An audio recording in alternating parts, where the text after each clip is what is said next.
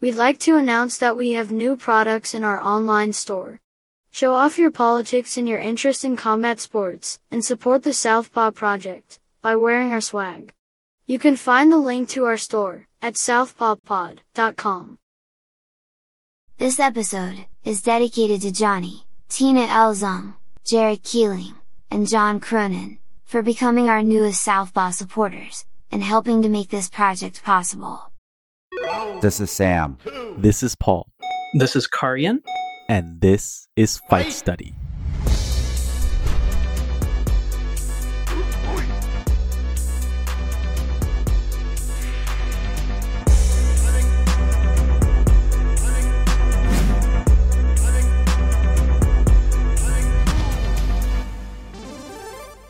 All right. Today we have Paul and Karyan for the first time together. So all three of us, the main analysis team.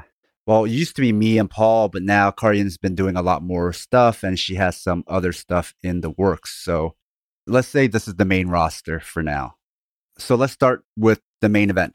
Israel Adesanya versus Marvin Vettori 2. Karyan, let's have you go first. Let's first break down Marvin Vettori. You could kind of give us your assessment as far as what you thought he would come in with, what your expectations were of him, and then if he lived up to those expectations and what you thought of his overall performance. And then after that, we'll talk about Israel Adesanya. Uh, my thoughts on Marvin coming into this were um, that we'd probably see a lot of what he actually did in the fight. Um, he is a fighter that is really durable. Um, he has kind of like janky striking, but it works um, for him. And he's got some decent wrestling as he showcased in the first match with um, Adesanya. But he just has a tendency to be a little slow and plodding. And um, coming into it, I just wasn't really confident that he'd be able to get a win over Izzy. Um, I felt like he had a better showing in the first fight just because of how he ended that one with his takedowns. But coming into this one, it looked like a lot of really plotting movement, getting takedowns and not really being able to do anything with it. Um, he secured one good takedown in the first round, but Izzy was able to kind of drag himself all the way to the fence from like the middle of the cage and get back up um, while walking pretty easily. Um, yeah, I think it's it's hard because I think he's probably going to stay like a top five middleweight for a while. Um, I don't really see a lot of other middleweights coming up that'll be able to get him out of there anytime soon. But I also don't think that he's really going to be able to challenge for the title again until it's someone new. Like we've already seen him fight Izzy twice, and Izzy dealt with him better this time than he did the first. And I think that would just be a trend that's going to keep going. There are things that I really like wish that he would have brought in that I was hoping we'd see more. I was hoping I would see like more punching to the body, more body kicks and leg kicks and stuff like that, but he seemed to just kind of get enticed into head hunting a lot. And I mean, Izzy's a great defensive like footwork fighter, a great defensive head movement fighter. It's going to be hard for a lot of people with pretty decent striking to catch Izzy. But he got drawn into it really hard and without those other attacks to other parts of the body, I don't think anyone's ever going to really be able to get Izzy out of there. Um, when you head hunt against him, he's too good at getting out of the way and getting off the cage and making space again. Yeah. Adesanya didn't dominate him, I would say, in any of the rounds. It was more like he just beat him every round convincingly. So I guess in that way, Marvin did well enough to be competitive. And I guess that's a moral victory. right. But he has so much self belief that he actually did think he won. So, right. Yeah. I wish I had some of that. I wish I had some of that self belief. I really enjoyed also Rafael Cordeiro's coaching in that he wasn't being comical and delusional like Vettori, but rather he gave really good corner advice and really was transparent about where Vettori was and what he needed to do to win. And if Marvin was able to execute everything Cordeiro was talking about, he would have won, but he wasn't able to. But I would say Cordeiro is still a very masterful coach and knows exactly what he needs to tell his athletes, but also is very aware of how judging is going to work. Paul, what did you think about Marvin Vettori's performance? And what did you think of his chances? I didn't give Vittori much of a fighting chance, to be honest, because when I saw the trajectory of how much both have improved, it was clear that Adesanya has made more adjustments and gotten more used to the division, as well as being comfortable with his style. Vettori, although impressive in his win streak, hasn't really shown, oh, I have this extra edge that can get me the win against Adesanya. Even with the takedowns, that's great that you're able to score them, but what can you do with them? Are you going to pass? Are you going to go for submissions? Or is it just to, I'll hold you and then hope that's enough to steal the round? And then when I'm back on the feet, I'll get pieced up again. What do you mean by Adesanya being more used to the division? I think when you look at the comfort that Adesanya has against his opponents as opposed to Vettori, it becomes apparent that one person is a lot more familiar with just little things that add up. So being familiar with where the cage is in relation to where they are, how much they can get away with coasting when they know that, okay, I only have 30 seconds left. I can kind of take it easy. Or how hard should I breathe and when should I flurry? When should I pull back? So things like that, I think Adesanya has the edge in. And it could also be because he has such a longer fight career when you count his kickboxing background. And Vettori just always looked like I have to do this or I should do this. Whereas Adesanya was already, okay, I'll just kind of wrap it up here and then the next round I'll focus on so and so.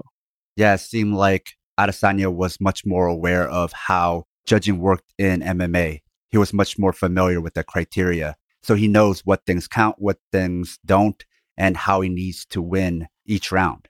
And Marvin, like a lot of MMA fighters, doesn't seem like he knows exactly how the rules work or ever looked it up. Or maybe he does and he just doesn't care because he's so overconfident in himself.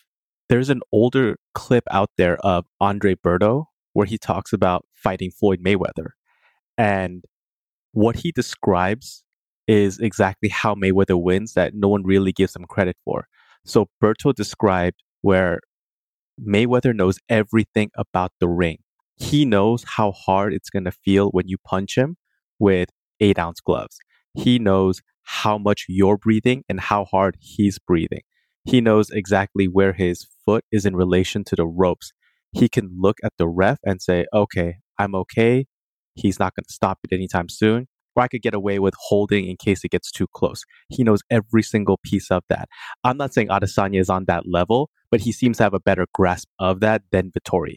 Yeah, I would say that it really looked like seeing Izzy as a fighter who has done his homework and knows how to research things and all of his opponent's habits, the rule set, how the cage is going to feel, and really works um, in a good like synchronization with his coaches.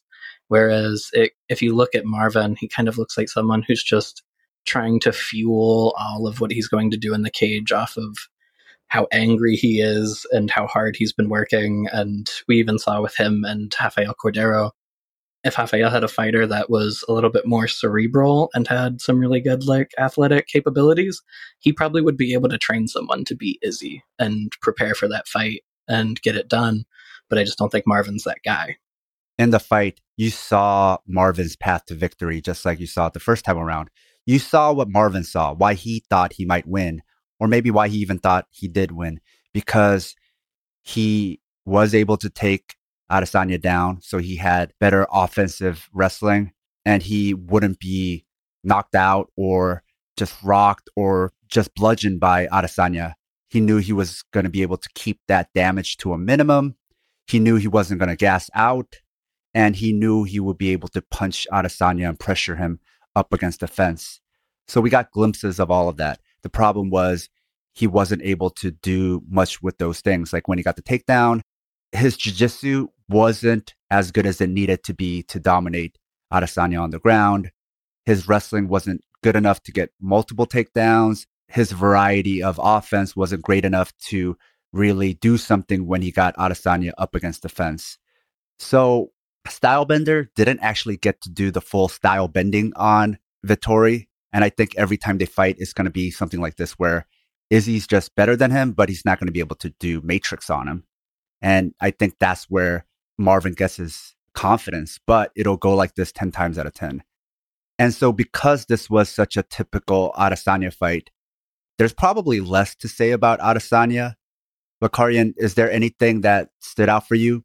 You know, I've seen like a lot of people immediately after the fight kind of comparing it to almost like one of the classic Anderson Silva performances where you're like, you know, you looked really good and you looked like the champion, but also I can tell you're coasting and like you're showboating a lot. And, you know, you obviously know you're winning and it's hard to tell a fighter that they should take more risks and put that on the line and possibly give up that W to try to get someone out of there. But also, it can get tiring of watching someone that knows they're better, knows they're going to win, knows that they're in control, and still doesn't look for that finish necessarily going in, I thought that Izzy would probably be able to increase the pace a little bit in the fourth and fifth and get Marvin out of there if he really wanted. If he could attack the body a little bit more and get Marvin tired, that chin that he has might um, finally go away.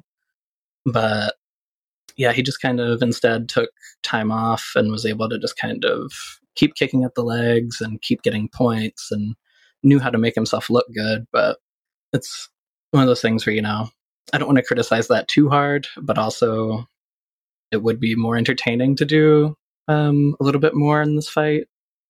Paul, what did you think about Israel Adesanya's performance? I thought Adesanya had the typical performance where it seemed more or less he was using Vettori as a scouting report or as a trip to say, okay, how far is everyone else along the division? If this guy is able to rack up five wins, what does that say about the opponents he's beaten? Almost as if to say, well, if Vettori was able to beat you, then you have no business fighting me. And it seemed more like a probing and prodding than it is, I'm going to go out there and dominate him.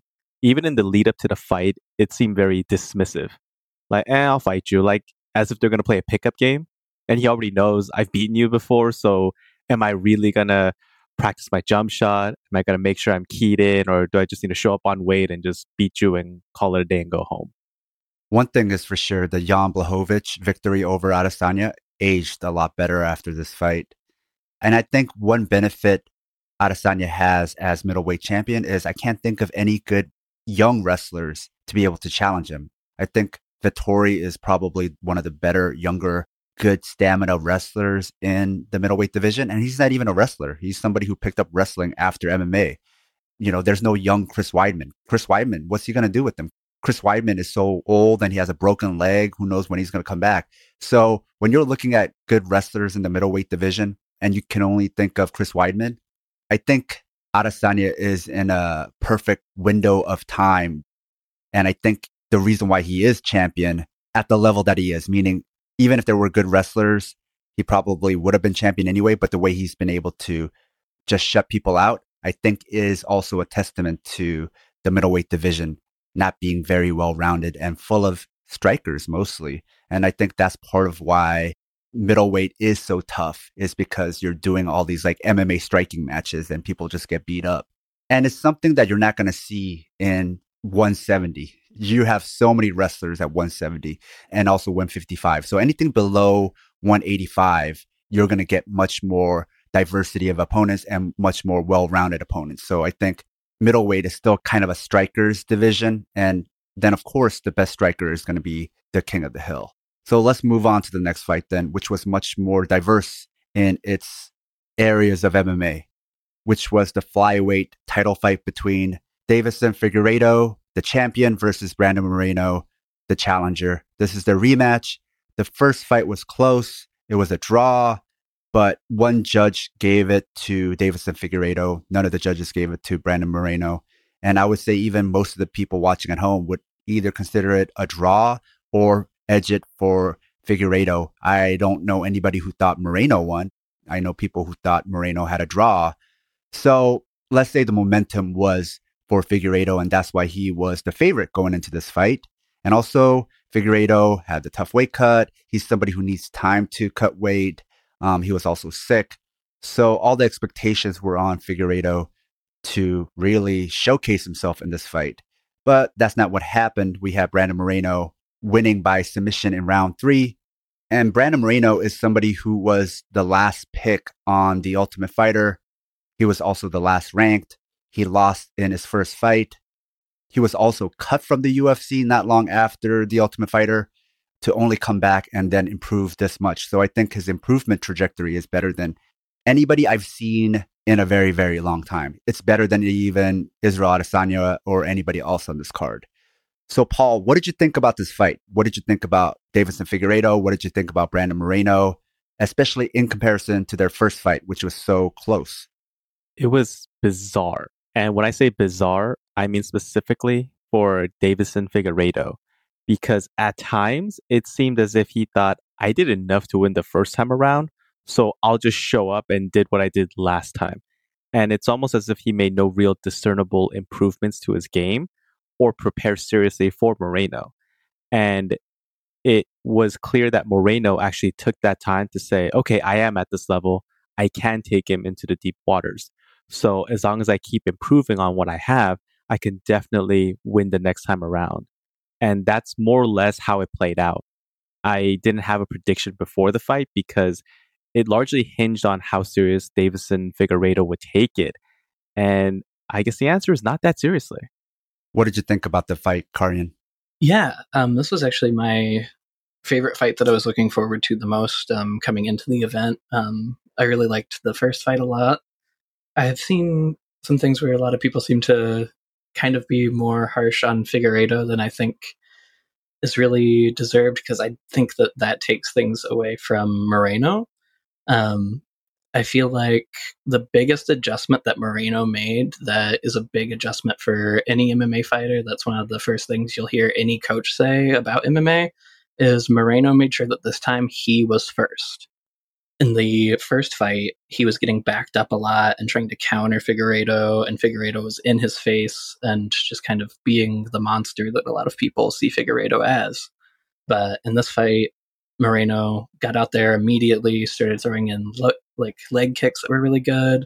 Um, started working his boxing really well. There was a point where he shifts under like a overhand right from Figueiredo in the first round, and then drops him with a jab, which was really good. Um, and then he was also able to improve upon his wrestling success that he had the first time and use more body locks and scramble onto the back anytime that Figueiredo tried to scramble up. Figueiredo, you know, it was a hard weight cut, as it always is, and I can see that taking away some of from this performance. But also, it just looked like he was going in, like Paul said, expecting just the first fight again and expecting it to be the same thing. But you know, with him winning this time, and I feel like Moreno's pace immediately, and the fact that Moreno almost kind of just seemed to like continue all the momentum he had gained in the first fight. It was like the fight had never stopped and it was just a round break between then and now for him. Um, and I think that kind of caught Figueiredo off guard. And then once he was on that back foot, he didn't know how to get back into it. Even from watching the first fight, it was clear that Moreno was better on the ground. Moreno's jiu-jitsu, especially on the Ultimate Fighter, was somebody who was like a very good, scrappy blue or purple belt. Whereas now he looks like one of those competition sports jiu-jitsu black belts. Figueiredo has very good jiu-jitsu for MMA. And I brought this up in the preview with Avery Clements, but he's more of a club and sub. Like as soon as I get you to the ground, I'm looking for a finish. Whereas Moreno is somebody who could just roll and come out on top and either have a better position on you or be in a position to submit you. So that I knew. What surprised me was what Paul talked about, Deiveson Figueiredo. It was just bizarre. And for right now, it's hard for me to tell if it was Moreno. I mean, Moreno was obviously very good, but was it simply that, or was it just a very off night for Deiveson Figueiredo? And I don't think we'll know until Deiveson Figueiredo fights again. And if somebody else is able to take the blueprint that Brandon Moreno did and replicate it, and he also looks like this, then you know it was Brandon Moreno because then you know it's the game plan. That style of fighting is what messed up Deiveson Figueiredo. If somebody tries that and he's able to just break through, then maybe it was an off night or he adjusted. So I'm curious to see how Deiveson Figueiredo looks in the next fight. But I will say this this did look like Deiveson Figueiredo before his title run, where he had problems being consistent because he would just wait and then get outpointed. So that part of me also says that maybe Moreno's camp studied a lot of tape and then realized this is his weakness and then improved upon what everybody else did prior. So we'll see when Figueiredo fights again. And I guess we'll also see when Brandon Moreno defends his title for the first time and how he looks. Is he somebody who just styles up very well against Deiveson Figueiredo, or is he just that good? So let's move on to the welterweight bout between Leon Edwards versus Nate Diaz. Karian, what did you think about this fight? Yeah, this was a fight that I wasn't um, particularly super interested in coming in um, because I I'm just not someone that's really enticed by Nate Diaz jumping back into the top of the welterweight division at like a moment's notice all the time. But um, it was it was about the fight I thought it would be for the first four rounds, with Leon kind of styling on him, um, showing off better grappling than I thought he would. I thought the grappling would be a problem for him if it went to the ground, but he had really good like leg rides, getting to the back, um, scrambles. He almost got caught in a few leg locks, but um, managed to get out of those pretty well. But it's also a fight that has me a little bit disappointed with Leon in some ways, um, because he just seems to not have this drive to push his advantages and get people out of there. Um, he had wobbled Nate with some leg kicks, um, tore his leg to shreds, got some really good elbows in that had opened up cuts on Nate, which, you know, it's not really hard to get Nate to bleed, but that's a certain path to victory once you know it's there. But he just never really pushed those um, openings to their full extent. Um, he would kind of get those reactions where you would see Nate wobble on a leg kick or be constantly wiping blood out of his face. And then he would be like, okay, yeah, I'm just going to go back to like jabs, a kick every once in a while, like stuff like that. And then we saw that kind of catch up to him in the fifth, where Nate just rocked him really bad with that left straight. It's probably one of the hardest punches and like the most wobbled I've seen someone be without being finished in a very long time. And I don't know if that's because of Leon's ability to recover or if that's because it's Nate Diaz who wants to land something like that and then just make fun of you for a little bit about it instead of like actually knock you out. But it ended up being a way more exciting fight than I thought it was going to be, so I'm very happy about that. Nate looked really good, actually, for someone that hasn't been in there for very long, despite getting kind of just trounced through the first four rounds. Um, it didn't look like it was because Nate is so bad that that's why Leon was winning. It looked like Leon just was that good. Yeah, I would say Leon Edwards dominated Nate for the first four rounds more than Israel Adesanya dominated Marvin Vettori. The gap was that much wider. But I think part of why Adesanya never got rocked like that, fighting actually in Marvin Vettori, another southpaw, is because Israel stayed smart and I don't know if you would call it coasting, but did everything he needed to do to win on the judges' card, but also play safe. Whereas I think Leon's want to dominate and beat him up even more also puts you in the line of fire. And I think Leon Edwards has had other fights in the past where he's been rocked, where he's been dropped, or where he's lost the last round. I think these are all signature Leon Edwards where he does very well early on and then he can get in trouble at the end. But in all of those fights, even when he gets in trouble at the end, he's able to recover. I think that's part of why they call him Rocky, is because that must be something that has happened with him even before the UFC, where he gets beat up and like Rocky is able to endure and survive. Paul, what did you think about this fight? Especially how was Nate able to rock Leon Edwards so late in the fight after getting beat up for so long? The thing about both Diaz brothers is that unless you finish them, they're always going to be in the fight they don't have that one punch knockout power that's typical of fighters like Derrick Lewis, who are dangerous at any time. But if you give them any type of opening, they'll take it, especially if you're not going to be on guard the entire time. And Diaz had this weird possum slash where he would turn his back. It's almost akin to when, you know, you leave the front door, it's like, oh, I forgot my mask, and then you turn around. It's as if he was like, "Dude, dude, I'm gonna go do my thing." Oh wait, I'm still in a fight, and then he turns and he tries to hit Leon Edwards.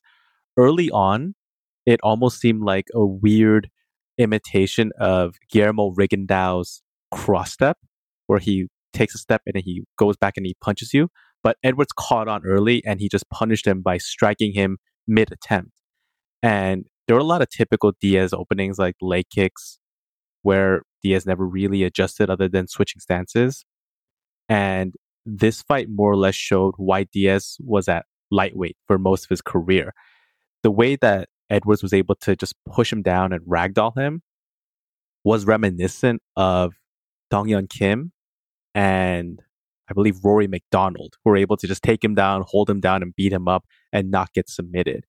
And as both of you mentioned, because Leon Edwards tends to, I don't want to say fade, but slow down as the fight goes on, he gave that opening for Diaz to try and come back and take the fight from him.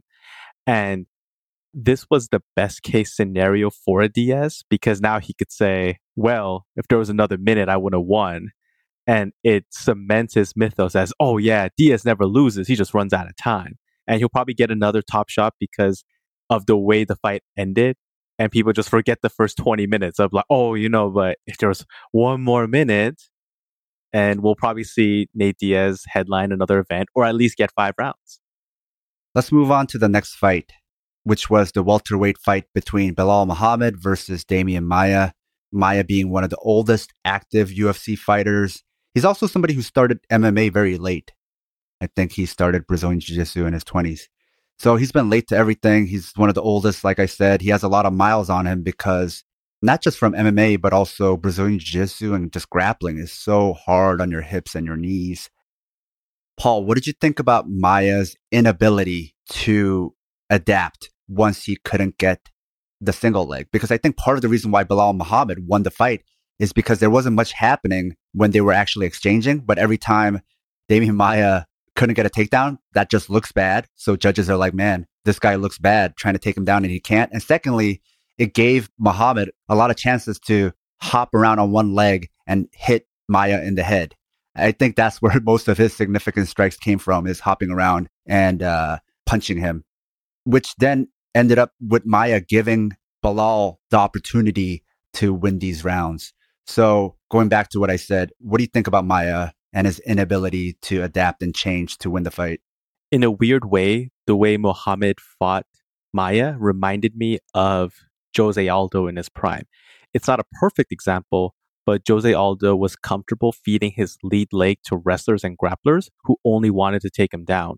And the moment that Maia would try to snatch up his leg, Muhammad was either moving backwards, making sure that he push his hands down his neck and try to slide out or strike him. And I believe it was a younger Cyborg Abreu, the grappler, who said whenever someone tries to get him on a single leg, he'll limp leg his leg out and push the neck down and then try to escape that way. In MMA, Muhammad can use a fence to more or less prop himself up, strike to make sure that it dissuades future attempts. And Maia had success in that first round with it. So it might have embedded in his head, oh, well, this worked earlier. Why isn't it working now? I just need to put in more effort, as opposed to, I might have to go to something else. And it was a sad state to see because in the past, Maia has been okay with going from one attempt to another. So he'll go for a single leg, it doesn't work. He'll try for a trip or even pull guard and try to reverse from there. But this time around, it might just be age. It might be he's stuck in his old ways of, oh, it worked earlier. I'm going to keep going for it again. But once in the second round, when he started breathing heavy and Muhammad started giving him different looks, it was more or less the end of the fight for him. This reminded me of a lot of old school BJ Penn fights where he would also feed people the single leg, hop around, and then just punch them in the face. That's what he did to Matt Serra as well. So, what did you think about this fight, Karyan? Yeah, um, I think this just kind of Maia looking like uh, the saying that you can't teach an old dog new tricks. That's kind of been his go-to takedown for a while now. Is you know he came into the UFC with really good jiu-jitsu, but not the best wrestling, and got really good at the single leg and even pulling guard to then build up to the single leg out of like the dog fight position. And got really good at taking guys down with that. And like Paul said, would still, you know, add in different attempts and stuff and would be able to chain them together really well. But at this point in his career, it seems like everyone knows that when Maia first tries to take you down, he's going to go for the single leg first. And if you have that limp leg defense, if you're ready for it, if you're able to hop around and just keep hitting him, especially now as he's gotten older and either can't keep up that pace of chain wrestling or is getting a little bit, you know, too stubborn with it, um, you're probably just going to be able to take the round from him every time if you're ready to defend that takedown. Maia reminded me a little bit of Marvin Vettori in that at the end he thought he won, and he did win one round, unlike Marvin Vettori. I think he thought those punches he was taking from single leg wasn't counting for anything. So he must have believed that he was winning just on aggression and octagon control and really pushing the fight, which he did those things. But the number one judging criteria fans and a lot of fighters don't realize is all about effective striking and grappling, meaning it has to cause damage or it has to improve position on the ground, I mean, or it has to threaten a submission. But because this fight was not on the ground at all, then the only thing that counts is damage. And really, it was Belal Muhammad doing all the damage. So if you don't know that and you think about it all as flat and equal, then I could see how even at the end, Demian Maia didn't think he needed to pull guard and submit him because he was like, I won the first round and I'm going after him. Like if it was a grappling match and it went to zero zero, Demian Maia would win for just aggression, right? So I could see why he would think he won, but it's also become clear that his opponents, they don't even need to be at the level of Kamaru Usman or Colby Covington. They just work on that single leg defense and especially with the cage, it makes it even easier.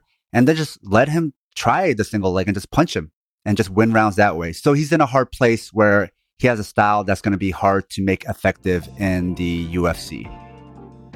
A note to our loyal listeners if you love the show, please support us and help us get paid for our labor by joining Team Southpaw on Patreon. By becoming a member, you'll get access to bonus content like exclusive articles, fight previews, bonus episodes, transcripts of fight studies, and access to our private chat group on Discord. But more importantly, you will help us supplement the cost of the show, the incredible time and energy Sam and I put into making the show, and you'll be giving us some breathing room not only to juggle Southpaw with our day jobs, but also expand Southpaw into other areas. Show your Southpaw solidarity by supporting us at patreon.com slash southpawpod. Let's move on to the light heavyweight fight between Paul Craig versus Jamal Hill, which, in contrast to the Maia fight, ended up being a pure grappling match. Let's start with you, Karyan. What did you think about this fight, and what did you think about Paul Craig's game plan to just pull guard? Yeah, I mean, with the results he got, it's hard to argue against that game plan. um, but this is something that coming in, I thought, you know, if it went to the ground, I thought Paul Craig probably would get the submission, but I didn't think it was going to look this impressive.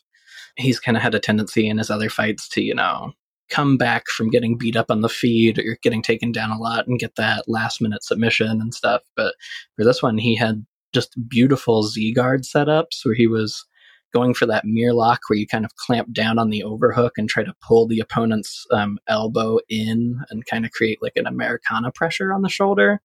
Um, he almost hit that twice and then went from that into like a double armbar setup that I was shown once.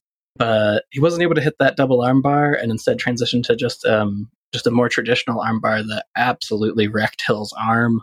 It was gross to watch, but also super impressive, like one of those car crash things where you can't look away this is the best jujitsu I've seen like on a card in some time, and really impressive for the light heavyweight division. It's not a division that's known for like its really exciting submission grapplers.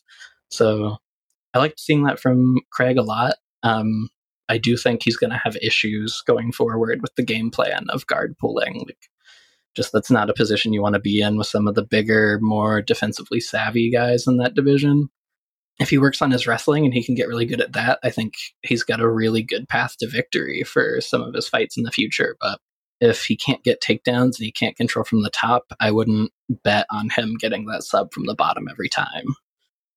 Jamal Hill lost the fight by technical submission. He never tapped. The referee stopped it because I think he either thought Hill was out from the triangle or he noticed that the arm had been severely dislocated. Either way, it wasn't because of a tap. With that said, I think both of Jamal Hill's arms were messed up. I think from that shoulder lock from the Z guard and also from the armbar. I think both just got cranked and messed up. So he might be recovering from two bad arms. And so this is one of those things where it's like, because of the injury and the severity, you don't know what his future is going to be like because he was such a striker. And it's not that he's a bad striker. We didn't get to see it because I don't think he was expecting Paul Craig to run up on him and do a running guard pull. So, Paul, what did you think about this fight? So, I agree with everything that Karian said, but I would say in order for Craig to be successful in the future, it's not so much that he needs to work on his wrestling. He might be able to, not in the metagame, yes, he should work on his wrestling, but overall, he might have success looking at the playbooks of Antonio Rodrigo Nogueira and Demian Maia when he dropped down to welterweight first. Because Nogueira famously went against fighters that didn't want to be taken down, so they sprawled on him relentlessly. So he would always use that fake attempt to not fake attempt, but he would attempt to take him down. They would sprawl on him, and then he reverses it and takes him down anyways. And Maia, once he realized that enough wrestlers would sprawl on him and stuff him, he would go and more or less rely on his bottom game and not so much X guard, but he could use that to reverse position and try to keep the fight competitive until he gets on top. So he might be able to get away with it just because it's light heavyweight and there's a dire need for more competitors. So outside of the top two or top three, Paul Craig might get his name in the top five sooner than Yeah. later. Yeah.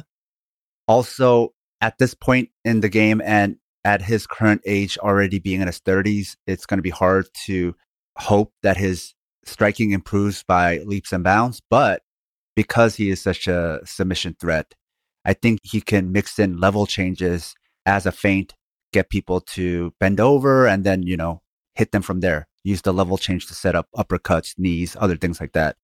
And that's something I think even Demian Maia should have mixed in because Belal Muhammad was so afraid of the takedown. He would over sprawl, over bend over. And if Demian Maia just was able to do something off of that, he could have really taken advantage of that just from a striking department. And then from there, once you mix in the striking, then they're not going to be as afraid of the takedowns. And then that's when you can take them down, which people who are good at mixing it up, that's the reason why they can get takedowns on superior wrestlers, even though they themselves might not have that good of a wrestling. Yeah, yeah, I agree with that. I feel like a lot of grapplers could benefit really well from um, just kind of doing that Kevin Randleman, Mirko Cro Cop setup a little bit more, where he fakes the double leg and then just leaps into like a left hook or any other straight like that. Because in that fight, you saw Cro Cop's hips go back really far and then his chin straight out in the air. Yeah, take advantage of that fear. It's just like Israel Adesanya's setups. You fake one thing, get them to commit to that, and then hit him with something else. Why can't you make level changes the same thing, right? And you can. And people who are good do. Like GSP was very good at that. And actually, the next fight, somebody else was very good at that, which was Brad Riddell. So we had the lightweight fight between Brad Riddell versus Drew Dober, which, in my opinion, was the best fight on this card. Paul, can you break this fight down for us? when I saw Drew Dober was slated to fight again so quickly after getting dominated by Islam Makhachev, it could go one of two ways. Dober would come in safe and try to get another win on his record, or he would go all out to try and prove that he's better than the Makhachev fight. And fortunately for us, we got the latter, and he got a partner in Brad Riddell who was willing to oblige. And there was a lot of back and forth action and it seemed like the volume of dober against the accuracy of riddell and both hurt each other. And it really just came down to the minor adjustments that riddell made that dober had no real answer for. It was one of those weird fights where Dober at one point was winning and it was close, even though it was mostly a striking battle and Riddell was the better striker.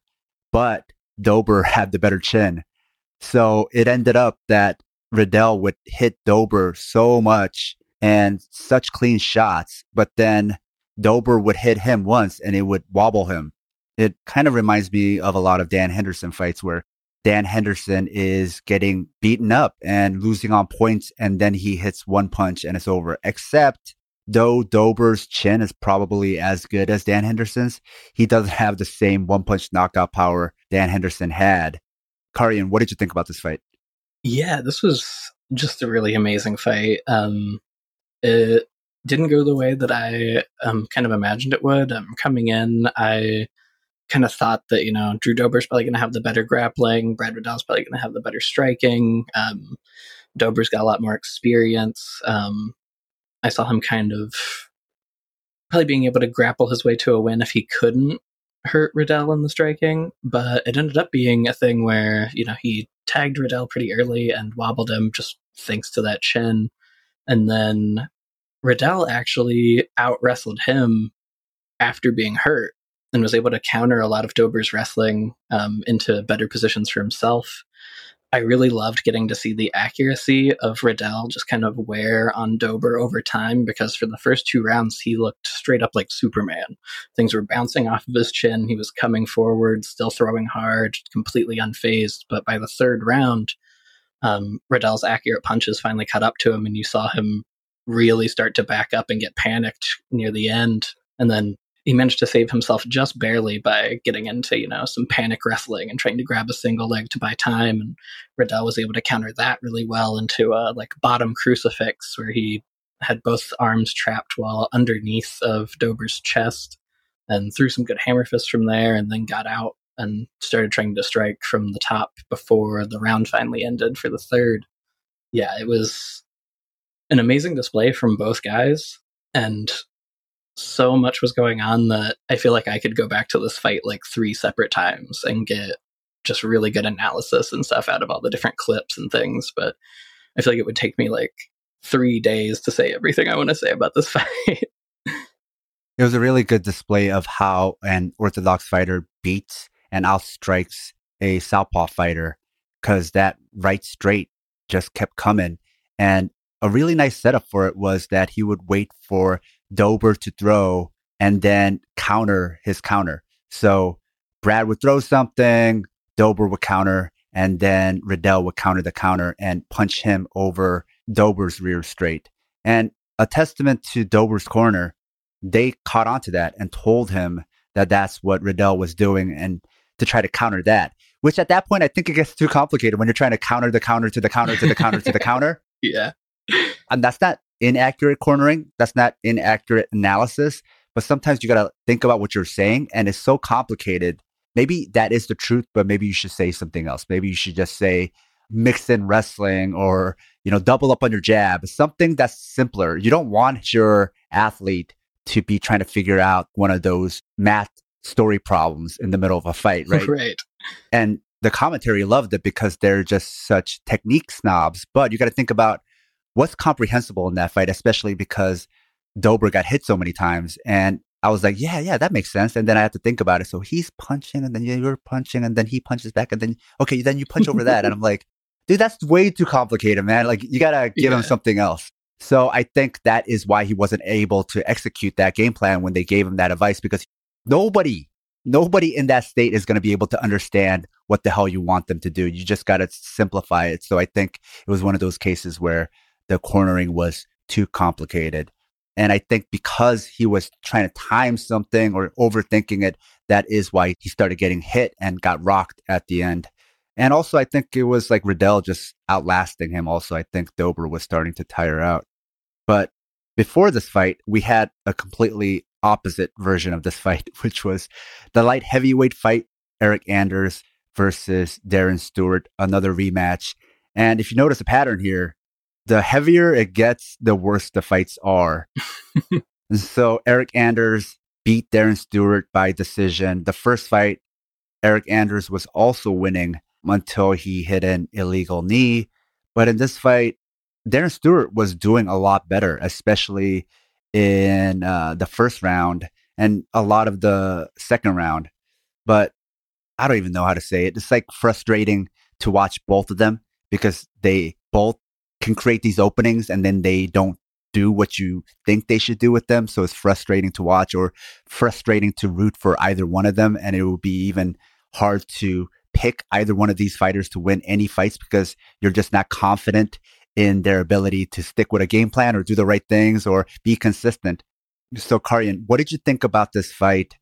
Coming into it, I thought we'd see kind of the same things play out that were already happening in the first fight up until the um, illegal knee from Anders, where he seemed to just have a little bit better wrestling and speed to kind of make his striking more effective than Darren.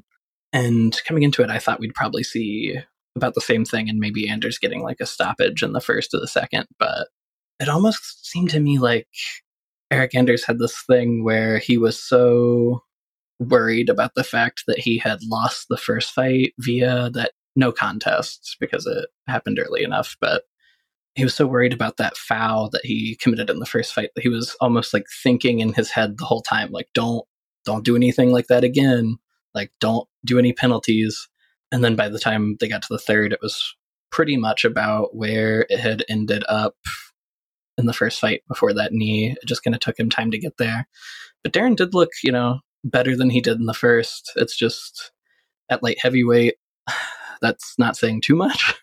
Eryk Anders doesn't have great wrestling or jiu-jitsu, but Darren Stewart's wrestling and jiu-jitsu is even worse. yeah. I was surprised at how Darren Stewart like from a jiu-jitsu coach perspective was like doing all the things that would make you so mad if one of your students or athletes was doing that like hip escaping the wrong way turning the wrong direction not getting the right underhooks or sometimes you're just confused what they're doing right? And that's what darren stewart reminded me of and that's what was so frustrating it's like you could have jiu-jitsu like this at 185 or light heavyweight and you can be in the ufc right? And it makes it hard for me to say you could have a discussion about who's the pound for pound best or even greatest of all time if we're talking about 185 and above. So, Paul, what did you think about this fight?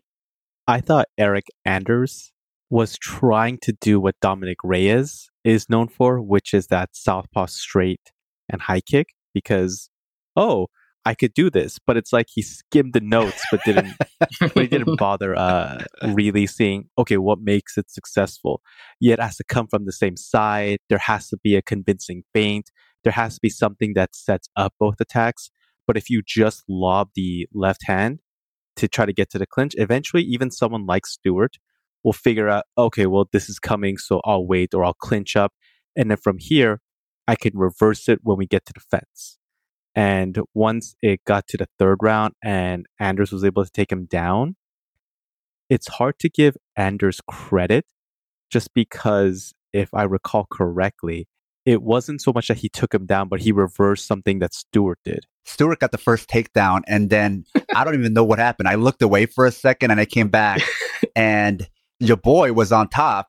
And it's one of those like same thing where you see two blue belts who are inconsistent and you can't really rely on them to do the right thing. And they're both rolling against each other. And you look over and it's like somebody else is on top. You turn away, you look over again, it's the other guy on top. you know, it's completely like that. So this reminded me of that. I just saw Stewart get what looked like a clean takedown. And then next thing I know, Eric, your boy Anders was on top yeah, this was a it's a really interesting card in that we had so much grappling that I loved seeing. Like Moreno and Paul Craig and Riddell all had grappling that I was so into and loved watching as someone that really loves jujitsu and wrestling. And then Eryk Anderson, Darren Stewart, that reminded me of like being a coach at a competition and I'm sitting by the mat trying to help someone through their match. And at some point, I just stand up and I'm like, there's got to be someone else that would be better for me to just go coach because like I can't do anything to help you right now. I, like, you just need to be better. This is where you just walk away. Yeah. you saw this great grappling that you loved and then you saw grappling that you hated. Uh-huh. Anders seems to have a bad case of paralysis by analysis. Like the more he thinks things out, the worse they end up being. Because fighting for as cerebral as it is and as much game planning you need to do, it's also fighting by instinct and taking advantage of openings. But if you keep thinking, I'm going to do this, I'm going to do this, I'm going to do this, it gives your opponent the chance to be like, well, if you're going to win, I'm just going to go first. And it's arguable that if Stewart didn't go for that takedown, Anders could have been down. And the way that the fight unfolded actually reminded me of one of the classic Pride matches where Takanori Gomi beat Hayato Sakurai, where the fight was okay on the feet, and then Sakurai went for a judo style takedown, didn't get it, ended up down, and it got blasted by Gomi. And Stewart could have been in a position where, okay, I'm going to seal the deal with the takedown. And then it just ended up being his demise. These two fighters are like middleweight versions of heavyweight fighters. Yeah. Let's move on to the next fight, which was a competitive scrap between Lauren Murphy and Joanne Calderwood. And this had divisional implications because it was at women's flyweight. And Lauren Murphy has been so close and consistent and probably needed just one more win to say she's the next for the title. So it's interesting in that there's so many other fighters who like just get the title shot because the division is thin or weak or they just had one victory. Mm-hmm. Whereas with somebody like Lauren Murphy, she's had to win five in a row and she's still not guaranteed a title shot at Valentina. So I don't know what the deal is with Lauren Murphy where other people can get it after one victory. Do they just forget that she's on the roster or they don't like her? I don't know. but yeah, I think more than any other challenger that Valentina's ever faced other than Joanna Jędrzejczyk, I say Lauren Murphy is the most deserving. I'm not even saying Lauren Murphy is going to win. It's just that you got to give her the shot because she deserves it. But with that said, this was a tough scrap. Joanne Calderwood was somebody who also had a title shot at one point. Her problem is she's inconsistent. And also, she's one of the people I'm talking about where her record is really spotty. And then she had one win and she was next for the title. So it's, uh, yeah, I don't understand that division. But Karian, what did you think about this fight? It was a lot different than I kind of thought it would be. I, I, had some inkling that it might end up playing this way just because um, I've seen Joanne Calderwood fight way more times than I've seen Lauren Murphy. Um, but I know that she has a tendency to be a pretty technical striker and have decent Muay Thai and have like okay submissions off her back every once in a while. But she also kind of has a tendency to over rely on her jujitsu when she gets taken down. Did you agree with the decision? It was a split decision victory for Lauren Murphy, but I think, you know, a lot of people had it for Calderwood as well. Yeah, I, I think Murphy probably edged it out. Um, just because I've seen I've seen other people win decisions over Joanne the same way.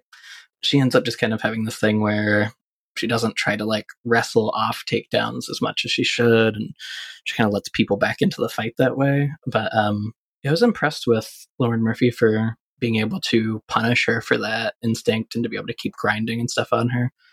To piggyback off what you were saying about other divisions and stuff, like um, you know, Lauren Murphy has a five fight win streak, which is the same win streak that Marvin Vettori had for his challenge at Israel Adesanya. But the win streak isn't what got Marvin the fight. It was a win over Kevin Holland, who had just lost to Derek Brunson like the week before. So they kind of just decided he was going to get it. um, and that seems like things that happen in like other, you know, um, particularly like male divisions. It seems like sometimes when it comes to female title challengers, it's really just the UFC being like, I don't know, who do we even have? Like, sure, you can fight for the belt. I don't really care. And I think that's just a weird, like, weird division to see between how they treat their male athletes and their female athletes. Paul, what did you think about this fight? And did you agree that Lauren Murphy won the fight? I thought Calderwood did enough to win, but not enough that I would say it's robbery by any means. And Jon Anik mentioned that Lauren Murphy didn't do anything athletic until she was 26. And I'm assuming that means competition, not that she's never played a sport ever. What I found fascinating was you see the gaps in terms of athletes whenever they start a sport late, in terms of how comfortable they look when they're just moving around. And Murphy seemed lot more stiff than Calderwood. It could be that Calderwood has a Muay Thai background, so she's more used to fighting and striking. whereas Murphy just always looked like I'm going to counter. And no matter what happened, Murphy was tense and willing to absorb the strikes instead of moving out the way. And this is true for both. Instead of circling out, they would either clash in a straight line or just absorb and try to counter right away. And when it came to those kind of exchanges, I thought Calderwood did a little bit better, but it was the grappling of Murphy and a close, I think, round one that had it in Murphy's favor. So you think the first round was closer than the third round? It's close enough. I thought the first round was closer with Calderwood just pulling ahead in both rounds one and three. This is where stats can be wrong as far as giving you an impression of the fight. In both round one and round three, Joanne Calderwood outlanded her by a significant number. But in the first round, Lauren Murphy only went for one takedown and it was unsuccessful. In the third round, she went for three takedowns. They were all unsuccessful. But I think this is one of those like Demian Maia rounds that Demian thought he was winning, but he didn't because he didn't do enough of the striking. Lauren Murphy, even though in being unsuccessful with the takedowns in round one or round three, mixed in enough strikes and actually hit the opponent enough where whether that impressed the judges along with the takedowns as aggression and effective grappling, or it fooled them. Grappling, mixing it in even without the takedowns being successful, if you could just land enough shots, then you might be able to steal the round.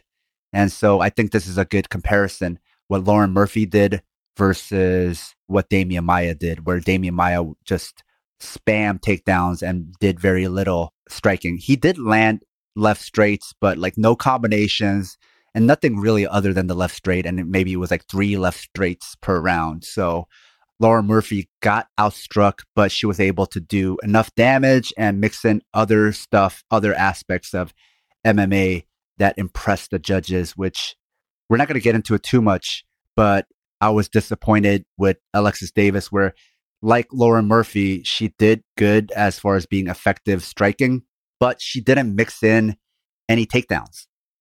You know, there's a spectrum of being grappler strikers where you might spam too much and not do enough striking and end up losing a fight like Demian Maia.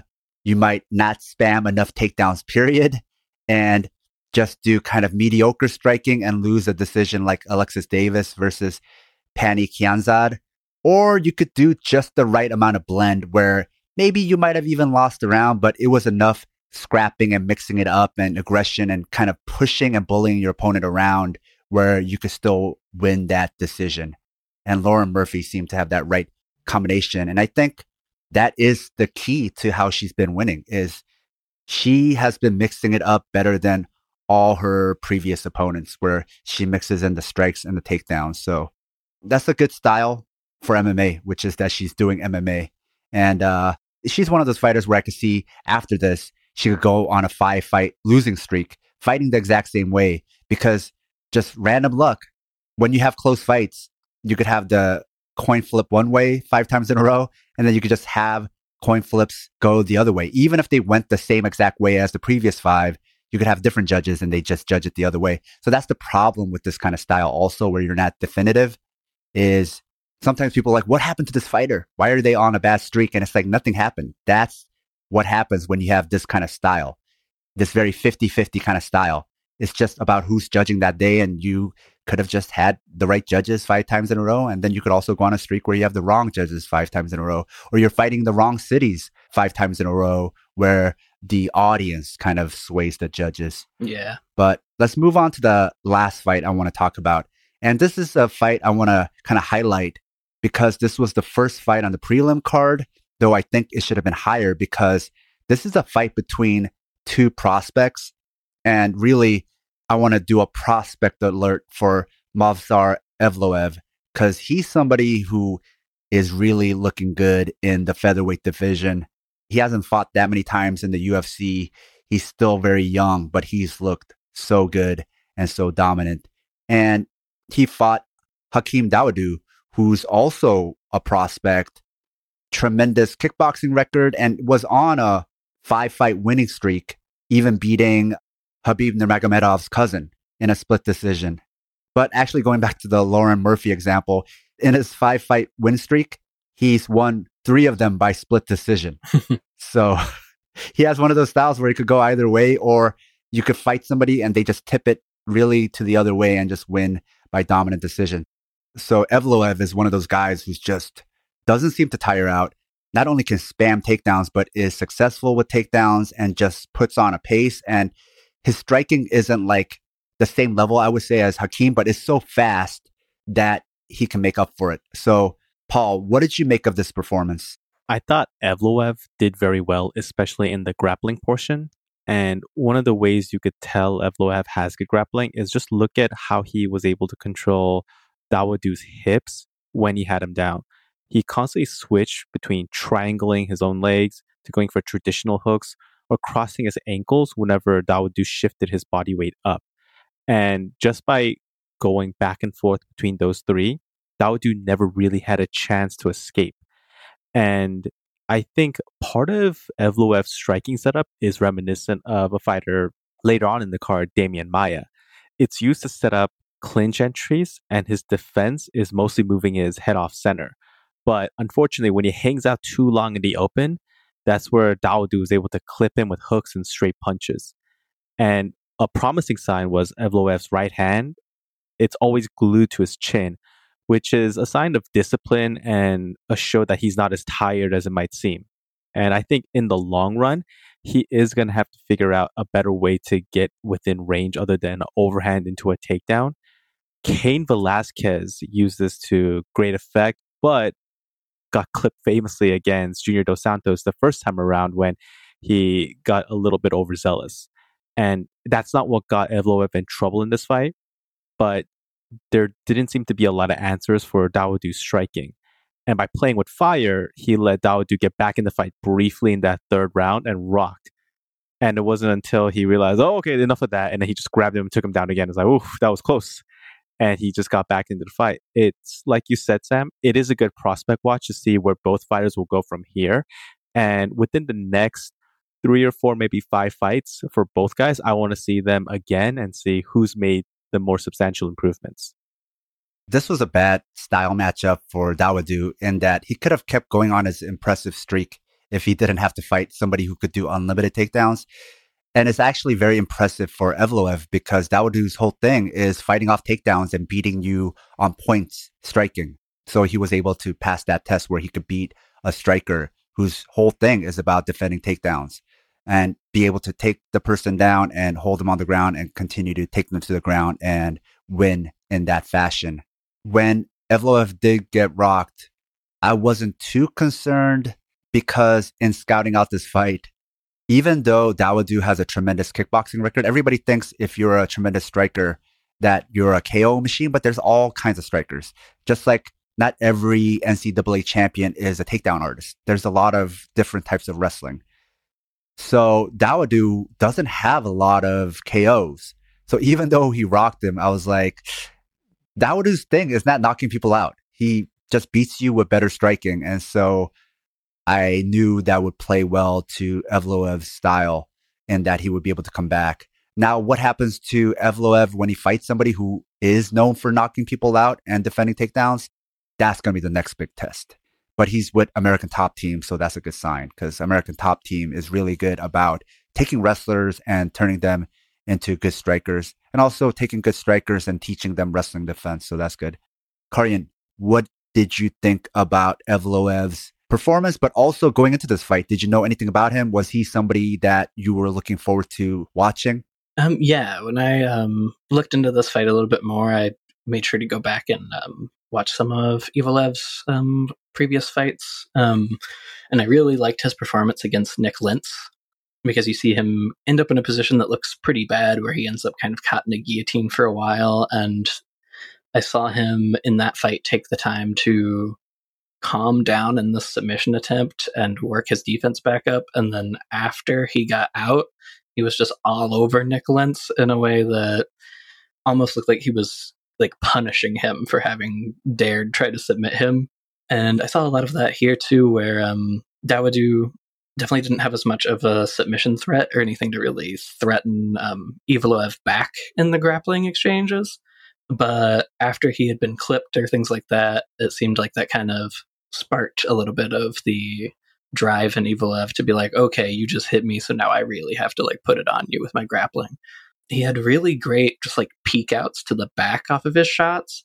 I love seeing that because um something I really appreciate is having that different kind of wrestling style because so many people now, especially when they see Russian fighter, really good wrestling, everyone expects like, okay, so you're going to be a Khabib clone. And it's really great to see different styles of wrestling coming out of those areas of the world and to see how, you know, there are a lot of really great wrestlers out there in Russia, in the United States, and all of wrestling that have just a lot different games of wrestling to bring to the table. Not everyone's going to look the same. Not everyone from Dagestan even is going to look like Khabib. And yeah, I'm I'm really excited for Evloev's future. He's someone that in the past and going forward, he looks like he's going to be able to out grapple people that are getting the better of him in the striking exchanges. And if he does get in trouble in the grappling, he has good enough striking that he can probably defend the takedowns and keep the fight on the feet if he needs to. Yeah, I am worried about seeing him against someone that can defend a shot really well and has really good knockout power and crisp striking, but hopefully by the time he gets there, his striking defense and his ability to mix in his striking and wrestling will have improved enough to hold up to that challenge. And this doesn't look bad for Dawodu either, because in my opinion, this kind of looks similar to a lot of his fights that he's actually won via those split decisions where he can either get out grappled a little bit or he can kind of be caught waiting a little bit too long in the first few rounds and give up some points. But he really comes in really strong in the third round. Some of the KOs that he has in MMA are from that ability to kind of come into the last round when everyone's tired and still be putting out the same pace and crisp striking as he was before. It's another example of that thing with lower weight classes where I just kind of wish they all fought five rounds. And when you're talking about KOs in MMA, go look up Hakeem Dawodu's record. And the reason why I said he's not known for his KOs is because, yeah, you see a bunch of KOs. Like his first five fights were all KO TKO, but look where they were. They were all in World Series of Fighting, right? and then he gets to the UFC and it's all like decisions, split decisions. He had one loss early on, and he fought a former UFC fighter in Steven Siler, who is competent, but that was his first decision, right? He had finished everybody, he had a draw. And then when he fought somebody who was UFC caliber or used to be UFC caliber, he had a decision with them. So that's why I think maybe that doesn't speak so much to his KO ability, but more to like how long he's been ready for the UFC and was fighting in organizations that didn't have the best competition for him. But to your point, though, from those fights to his recent fights, he does come on strong at the end. And especially, I think, in round three is when he's at his most dangerous. The one KO he did have in the UFC was in the third round. It was by head kick. So that's the other thing about power is that even people who don't have amazing punching power, they do sometimes have head kick knockouts on their record. So he kind of lived up to all those kind of uh, stereotypes. Yeah. With that said, going back to Evloev, he is somebody who also used to fight at bantamweight for most of his career. Yeah. And he's in the featherweight division. So that's two concerns. He's number one in one of the most competitive divisions in the UFC. And number two, it might end up that he is small compared to some of the other fighters in that division. So we'll see how he does, especially when he fights somebody who's better than Hakeem at defending takedowns, a harder hitter, and even bigger let's end it here. Paul, you're not on any social media, but what do you have cooking up for us? So right now I'm doing a deep dive into the career of Charles do Bronx Oliveira. And the more I dig, the more fascinating it becomes. Just as a snippet, did you know that his MMA debut was in a one night tournament that he won? He fought three fights in one night. That's amazing. Ooh, nice. Doesn't he also have like health problems that people don't know about? Yeah, he has some diagnosis. I believe I don't know off the top of my head, but he got diagnosed at age seven, and the doctors essentially told him he would never walk and he would be wheelchair bound.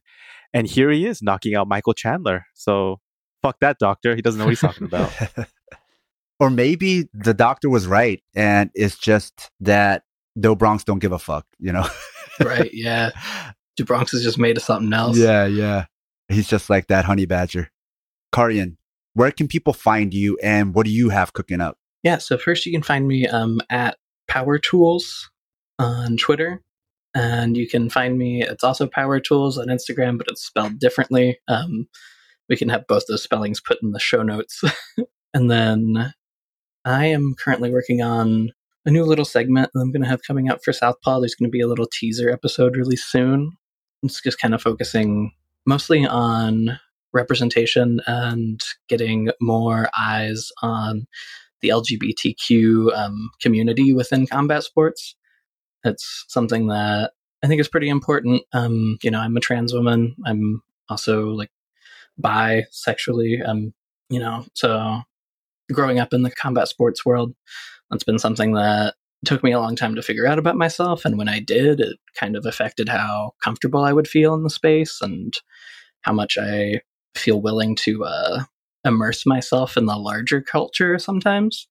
And yeah, I think I think this is going to be a good thing to work towards making that culture a little bit better. And then you also recently did an alternative commentary fight with me. That's going to be a Patreon exclusive. So make sure you sign up for Patreon if you want to watch and listen to this. But can you tell people what fight this was yeah, we did a little alternative commentary for Fedor Emelianenko versus Andrei Arlovsky at Affliction 2, Day of Reckoning. so a lot of weird information about this fight as well. yes. So it's going to be a fun listen. Look for that on Patreon. If you don't support us on Patreon, you should support us on Patreon, not just because of like one of those funny things like where I'm going to say, oh, you should support us because guilt trip and blah, blah, blah, blah, blah. But you should actually support us because what we do is very important. We don't just talk about MMA. We talk about a lot of other things. And even when we talk about MMA, we talk about it in a very important way, which is left facing, inclusive, and thinking about things from a bottom up, decolonial, anti misogynist way. So for all those reasons, we can't keep this going without your support. And on top of that, if you support us, you get access to cool stuff. So Support us, please. Yes. Southpaw. Hit him with the left. Southpaw.